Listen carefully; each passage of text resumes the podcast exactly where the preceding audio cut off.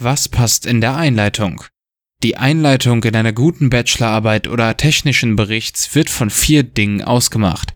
Erstens, sie stellt das Problem und die Motivation der Arbeit vor. Sagen Sie dem Leser, was das Thema der Arbeit oder des Berichts ist. Erklären Sie, warum dieses Thema wichtig oder relevant ist. Zweitens. Die Einleitung bietet eine kurze Zusammenfassung der bisherigen wissenschaftlichen Arbeiten zum Thema.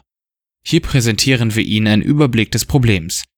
Sie zitieren typischerweise frühere Studien, die zu demselben Thema und oder an dieser Stelle durchgeführt wurden, und dabei sollten Sie die gähnende Lehre in dem Wissen offenbaren, das Ihre brillante Forschung füllen wird.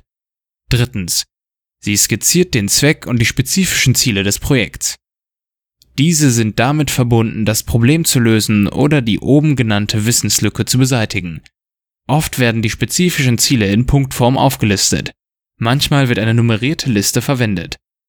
Viertens. Es gibt einen Fahrplan für den Rest der Arbeit. Das ist der Fall, damit der Leser weiß, was kommt dann und sieht die Logik Ihrer Organisation.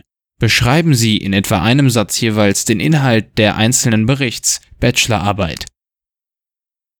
Es gibt ein paar Regeln für Schlussfolgerung Kapitel. Alle in diesem Kapitel vorgestellten Materialien müssen bereits im Bericht oder Bachelorarbeit erscheinen.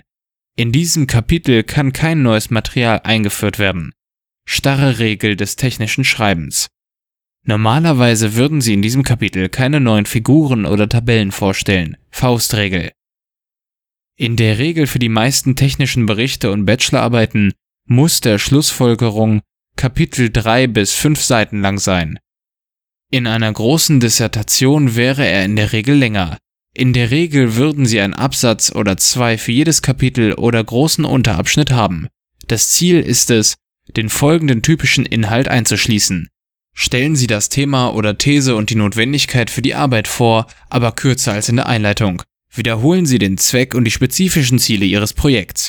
Wiederholen Sie den Ansatz ähnlich wie die Fahrplan in der Einleitung.